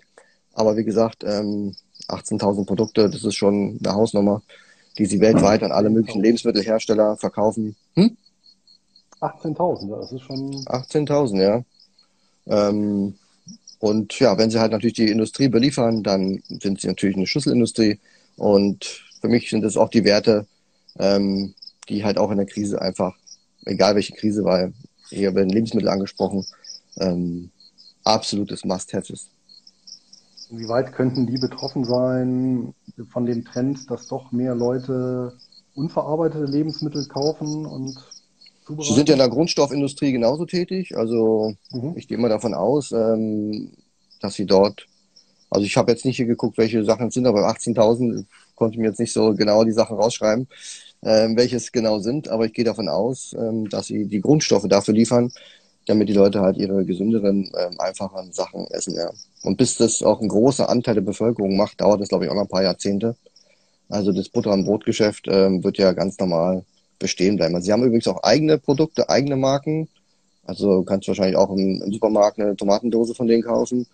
Und was ich auch viel wichtiger finde, hatte ich vorhin schon mal angesprochen, sind die Aromastoffe. Ähm, das ist ja so, dass ähm, ich glaube, ich habe mal gelesen, nur in 23 oder 20 Prozent der Erdbeerjoghurts ist äh, echtes Erdbeeraroma drin. Ähm, es gibt einfach nicht so viel natürliche Aromastoffe, äh, damit wir alle in der Welt ähm, diese konsumieren können. Das heißt, wir brauchen künstliche Aromastoffe und das wächst immer mehr. Da gibt es ja verschiedene äh, Unternehmen auf dem Markt und die haben sich vor ein paar Jahren ähm, mit einem Aromahersteller von Cargill haben sie da aufgekauft und verstärkt. Und ich finde, Aromastoffe sind in der Tat ein Produkt, das man selber nicht kauft, aber was halt überall drin ist und es muss halt alles irgendwie auch nach Vanille riechen. Nur gibt's halt nicht so viel Vanille. Hm. Du hast eben gesagt, du würdest dir die Aktie auch kaufen, wenn sie teuer ist. So war das jetzt ein Witz von dir oder gibt es tatsächlich Aktien, Nein, wo du sagst, äh, nicht, irgendwann möchte ich die wirklich? Wenn sie nicht günstig Okay. ist. Also wenn sie irgendwann Mhm. neutral bewertet ist, so wie jetzt, ähm, wobei es eher ein bisschen, ne, bisschen höher als, als nur ein normales neutral. Aber sowas wie in der Corona-Krise, wenn die da jetzt, wenn in der nächsten Krise, wenn die jetzt kein Kaufsignal auslöst, aber ich sehe, der Kurs geht trotzdem zurück, würde ich die auch einfach mal kaufen. Das ist einfach so. Habe ich halt mal einen Wert nicht nach meiner Strategie gekauft, reißt mir jetzt auch keiner den Kopf ab. Aber ich glaube, das wird einfach ewig sonst dauern, bis du die mal ins Depot kriegst. Ja, okay. Klingt gut. Genau, Irland, weiß ich nicht, gibt's da Quellensteuer? Weißt du da was, Luis? Bin ich jetzt nicht im Laufen. Ich habe noch keinen irländischen Wert in meinem Depot. Oh, gute Frage. Habe ich auch nicht. Ähm, ich, also Großbritannien hat keine, aber Irland weiß ich nicht. Ach, hier schreibt ja gerade der Stefan, holst du dir die Quellensteuer aus Irland zurück, ist egal. Also es gibt offenbar Quellensteuer. Ähm, ich hoffe nicht, dass sie äh, über einem gewissen Maß ist, die 15 Prozent, die angerechnet werden. Ja, ansonsten würde ich es vielleicht auch machen. Also bei 35, so wie Schweiz oder so, würde ich es jetzt nicht machen. Ähm, gucken wir mal schnell nach, Quellensteuer. Irland. So, ja, Irland falsch geschrieben, war klar. Irland hat 37 Prozent, jetzt geht's ja los. Also komm, kannst du knicken, Kerigo. Komm, hau weg. Da kommen auch gerade Kommentare, die sagen 20 Prozent. Ja, wahrscheinlich sind die 37 hier nur für irgendwas. Muss man mal sehen. Nur für wie dich. hier. Ja, da muss da, ja, da muss aber nochmal beim Broker gucken, ob die so eine Vorabbefreiung haben. Ja, ja, genau. Weil 20 du wäre Kunde okay. bekannt bist und dann äh, kannst du, dann kannst du das ja runterrechnen. Ist ja schon wie ein, Ah, hier steht Äh, ja, Kana- Überträge wie in in Kanada Irland auch. 20 Prozent. Nee, jetzt sind 20 Prozent, so viel steht, ja, ja, genau. Ja, dann ist ja in Ordnung. 20 wäre noch in Ordnung, okay für mich. Ja, für mich nicht. Aber die, ist eh, die Dividende ist eh nicht so hoch. Also ich glaube, die ist nur bei 0,7 Prozent. Also da muss man sich keine Gedanken machen, dass da viel Geld einbehalten wird. Das eher so äh, als Stabilisierung fürs Depot und für einen soliden äh, Kurswachstum ist das echt ein guter Wert. Die könnten echt, also ich frage mich gerade, warum kaufen die nicht Kerrygold auf? Also würde ja gut passen. Da gibt es Probleme Ja. mit den Marken, Markenrechten. Ne, ich glaube, die Ornur, habe ich gelesen, äh, war eine Genossenschaft oder sowas. Die ist nicht börsennotiert. Und dann hast du aber das ganze Geschiss mit den ganzen, ja, und naja, du weißt ja. Kann Ja, man nicht einfach so kaufen.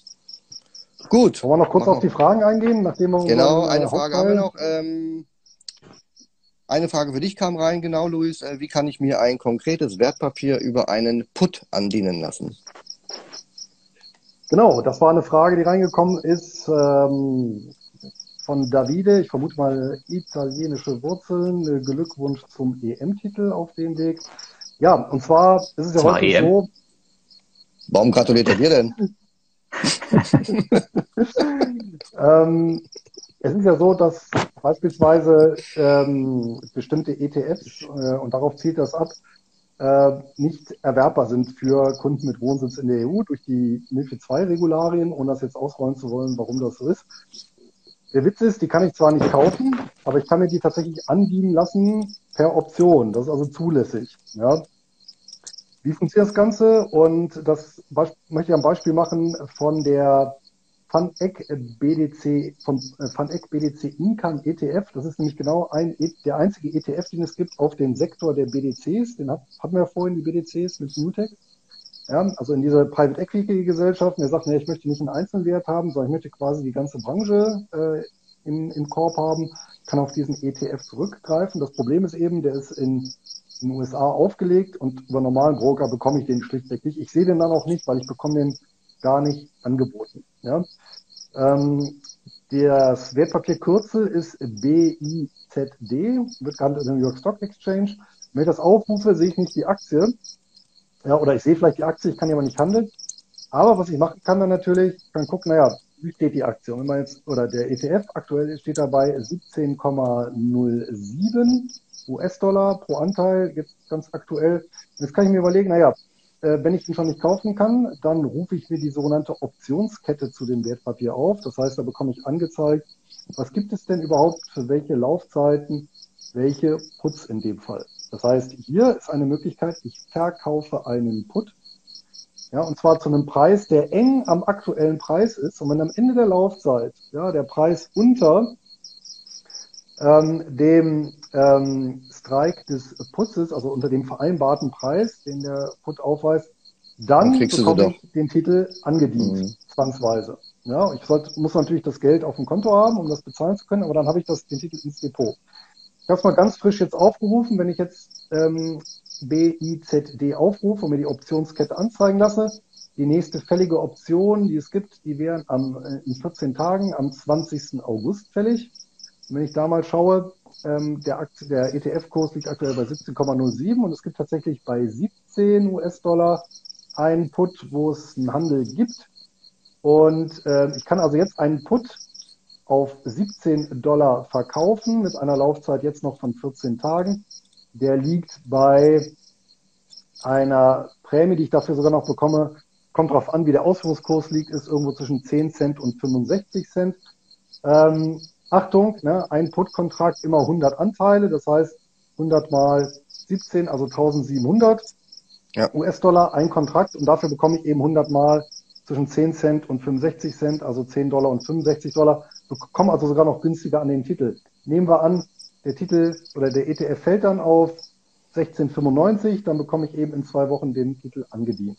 Ja, und so kann ich das eben machen, dass ich über diesen Put August 2021 bei Strike 17 ähm, einen Put verkaufe und dann kann ich mir eben um 100 andienen lassen. Titel davon. Wenn der Put ausgeübt oder fällig wird. Ich kann ihn auch selber ausüben, geht natürlich auch, ist aber in der Regel etwas unwirtschaftlicher. Äh, wenn ich nicht den Titel angedient bekomme, kann ich das eben nochmal versuchen, nochmal und nochmal. Also das kann ich ja ad infinitum. Bis er dann endlich mal kommt, ja. Mhm. Genau. Voraussetzung hierfür auch nochmal ganz klar. Ich muss einen Broker haben, der eine Terminbörse angebunden ist und ich muss dort meine Termingeschäftsfähigkeit dokumentiert haben. Das heißt, ne, wie bei den Aktien auch, dass ich überhaupt eben auch Optionen handeln darf. Handeln darf, ja. Und Genau, ne? Und nochmal der Hinweis, Optionsscheine sind keine Option. Also damit funktioniert ja. das nicht. Das geht ausschließlich mit Optionen. Gut, kurze Antwort auf die kurze Frage. Ähm, Lars, für dich gibt es börsennotierte Peer-to-Peer-Plattformen? Genau, gibt es sowas? Ja, gibt es. Tatsächlich gibt es äh, Neo Finance in Litauen. Die sind an der Nasdaq Baltic, glaube ich. Ich glaube, es gibt noch eine, aber mir fällt der Name gerade nicht ein. Aber die gibt's auf jeden Fall, da weiß ich ganz sicher, dass die börsennotiert sind. Dann bringst Kann man sich kaufen, wenn möchte. Bring, bringst du nächste Mal mit zum nächsten Livestream. Ja. Es gibt auch börsennotierte P2P-Fonds, aber auch das kann man sicherlich das nächste Mal eventuell besprechen. Das ja, ist genau. Eine interessante Anlageklasse. Wobei ich die so. alle nicht so interessant fand, also wo wir gerade dabei sind, die du, ähm, ich habe ja schon einige angeschaut, aber das ist alles, naja, von der Rendite her fand ich das nicht so attraktiv und auch die Zusammenstellung war immer so, naja, aber ja, klar, es ist natürlich ähm, börsennotiert. Mal anschauen, ja, genau. Dann holst du die Quellensteuer zurück, äh, wahrscheinlich an mich die Frage. Ich hole grundsätzlich keine Quellensteuer irgendwo zurück. Also entweder das, was kommt, ist bei mir netto und ähm, ich mag keine Gebühren und keinen Aufwand. Da mache ich also nichts. Also entweder bin ich damit zufrieden oder ich investiere gar nicht erst. Ob ich Clorox auf dem Schirm habe, habe gerade geschaut, nein, neutrales Signal, immer noch kein Kaufsignal. Ich glaube, da sind die Margen nach unten gegangen. Verstehe ich gar nicht. Clorox, machen die nicht auch äh, das ganze Desinfektionszeug und Reinigungszeug? Muss doch jetzt geboomt haben wie Sau. Also wundert mich jetzt ein bisschen, dass es denen nicht so gut geht. Also da ist noch ordentlich Luft, dass die noch ein bisschen zurückkommen können. Also da würde ich jetzt auch erstmal nichts machen. So, ich habe jetzt noch zwei Punkte, wo mir Leute geschickt haben. Mit dem ersten muss der Luis mal helfen. Ähm, da hat einer geschrieben, er hat mir jetzt sein, äh, sie haben mir ihre exotischen äh, Wertpapiere geschickt. Es ist einmal Höck LNG Partners LP. Äh, falls du noch nicht gehört hast, weil Luis hat ja alle im Depot, oder? Kennst du doch, oder? Ja, ist, glaube ich, eine Schifffahrtsgesellschaft, wenn Ja. ich mich täusche. Schwimmende Speicheranlagen für Gas, also Flüssiggas, Genau. Transportschiffe machen die. Ja. Hauptsitz in Hamilton in Bermuda. Und pass auf, die Aktie ist Ende Juli von 18 Dollar auf 5 Dollar gefallen. Ja, Ähm, ist was ganz Exotisches anscheinend passiert. Hat das vielleicht was mit dem Bermuda-Dreieck zu tun? Keine Ahnung. Weißt du da was? Schiffe verschwunden. Ja, Nein, ich selber bin ja, ich selber, nee, also ich selber bin ja nicht im Schifffahrtssektor investiert. Ich erwähne das zwar, dass es den gibt, weil das tatsächlich auch potenziell lukrativ ist und auch über viele Jahrzehnte Schifffahrtsgesellschaften sehr gute und sehr stabile Dividenden gezahlt haben. Aber seit der Weltfinanzkrise ist der Sektor recht äh, unkalkulierbar und ich habe immer wieder solche Abstürze, sei es weil äh, ja die Gesellschaft eine Anschlussfinanzierung nicht bekommt oder diese wackelt. Ähm, viele Schifffahrtsgesellschaften sind hoch verschuldet, weil das eben, ähm, weil die ein hohes Anlagevermögen haben, was sie finanzieren müssen, etc. pp. Ähm, ja, grundsätzliche strategische Fragen können damit reinspielen, wenn ich bestimmte Länder oder Häfen bediene, die dann plötzlich gesperrt sind, weil in China Sagt ja, umfällt. der, der, der Wind anders weht. Aber jetzt im Einzelfall, warum das bei Höck so ist, kann ich Ja. dir nicht sagen. War jedenfalls ganz spannend. Er hat dann irgendwie umgeschichtet auf, ähm, auf Preferred Shared, hat er gesagt, aber ansonsten mh, sagt mir das irgendwie auch nichts. Ich habe jetzt auch nichts gefunden, wo da steht, da ist irgendwas kaputt gegangen oder so. Und dann kam noch eine rein, es nennt sich Drohne Delivery aus Kanada. Das ist eine Logistikplattform für Drohnenlieferung. Also die haben jetzt seit Jahren noch keine Gewinne gemacht. Äh, sieht doch alles ganz mau aus, auch nicht so groß, 200 Millionen oder so. Aber ob sich das mal durchsetzen wird, weiß ich nicht so genau. Die Lieferung per Drohne, doch, die wird kommen, glaube ich. Aber die Pioniere sind ja häufig nicht die, die dann das Geschäft das Große machen. Genau. Ja. So ist es leider. Also Google war ja auch nicht die erste Suchmaschine. Und Facebook übrigens auch nicht die erste Community. Ja, also das gab ja schon in den 90er Jahren die Newsgroups und ähnliches. Also, StudiVZ. Also, ja, genau, ja, da, da war schon, da war schon ein bisschen moderner, ne? Und äh, von daher, also auf dem Automobilbereich mit Daimler, das ist einer der wenigen Beispiele, wo tatsächlich so ein Pionier dann auch äh, immer noch Weltmarktführer ist dann, ne? Oder mit zu den Weltmarktführern gehört. Aber das ist halt eben eher untypisch, muss man sagen. Ja. Also hier schreibt noch jemand, äh, Robocash kommt wohl irgendwann an die ASX. Also wahrscheinlich sind die dann auch börsennotiert. Ja, Ähm, ja, genau. Luis wird gefragt, ob er noch einen guten Short-Put-Tipp für heute Abend hat. Äh, kannst du ja kurz was überlegen. Und was Ah. haben wir noch? Der Stefan schreibt, Clorox hat Probleme mit steigenden Kosten und natürlich schwierige Vorjahresvergleiche, weil, ja klar, wegen Corona wurde blöd Desinfektionsmittel und so gekauft und scheint jetzt wohl nicht mehr. Naja, also da ist die Aktie anscheinend abgestürzt, habe ich schon mitbekommen, aber ich habe die nicht im Depot, deswegen war das bei mir jetzt nicht so wichtig. Ach, hier schreibt der Kollege ähm, HMLP ist es hier, ja genau, hat die Dividende gestrichen und wegen dem Kursgewinn hat niemand den Wert im Depot, daher der große Abverkauf. Ah, siehst du? Höck hat Dividende gestrichen, Glück hat Dividende gestrichen, ja. genau. Und du sagst ja selber, solche Papiere halt man ja wegen den Erträgen und nicht wegen den Kursgewinnen und dann sind sie wie Ja. die Fliegen alle raus. Hat lieber Pizza, Pizza. Tja, Pizza geht immer. Pizza geht Pizza immer. geht immer. Genau. So, habt ihr noch was? Erzählt mal, sonst sind wir schon drüber, weit drüber, wie immer. Ich glaube, wir sind durch. Für heute Ich Abend habe ich keinen, äh, keinen Short-Put-Tipp ad hoc, aber äh, vielleicht in der nächsten Woche, da könnten wieder Edelmetalle und Minenwerte interessant sein. Auch durchaus zum Veroptionieren über einen Short-Put. Okay, wissen wir schon, was wir für ein Thema bei der nächsten Runde machen? In drei bis vier Wochen? Termin wissen wir noch nicht, aber in drei bis vier Wochen wieder, Freitagabend. Oder machen wir dann, machen wir es kurzfristig geheim und so. Wir machen, wir machen ein Überraschungsthema. Wir machen ein Überraschungsthema, genau. Ansonsten schreibt es in die Kommentare, wenn ihr ein Wunschthema habt, wenn ihr irgendwie Aktien wissen wollt, was wir machen oder nicht machen, dann äh, könnt ihr uns noch äh, aktiv beeinflussen bis zum nächsten Mal. Und ansonsten danke fürs Zuschauen, fürs Zuhören. Und was noch? Nö. Lesen tut man ja nicht. Gut alle. Genau. Wünsche euch schönen Abend, schönes Wochenende. Bei mir ist jetzt Genießt den nachts, Sommer. Halb eins. Ist noch Sommer. Okay. Also ich gehe morgen an den Strand. Du gehst doch immer an den Strand. Das war jetzt nichts Neues. Ihr habt ja keine Ja. Jahreszeit. Ja, aber morgen halt auch. Ja, Ich hab, wollte ich halt mal erwähnen. also, Dauerurlauber. war schön mit euch. Schön mit Öl, sagt man. Dito, genau. Und dann ein schönes Gute. Wochenende. Macht's gut, ja? Jo, Bis dann. Ciao, ciao. Ciao.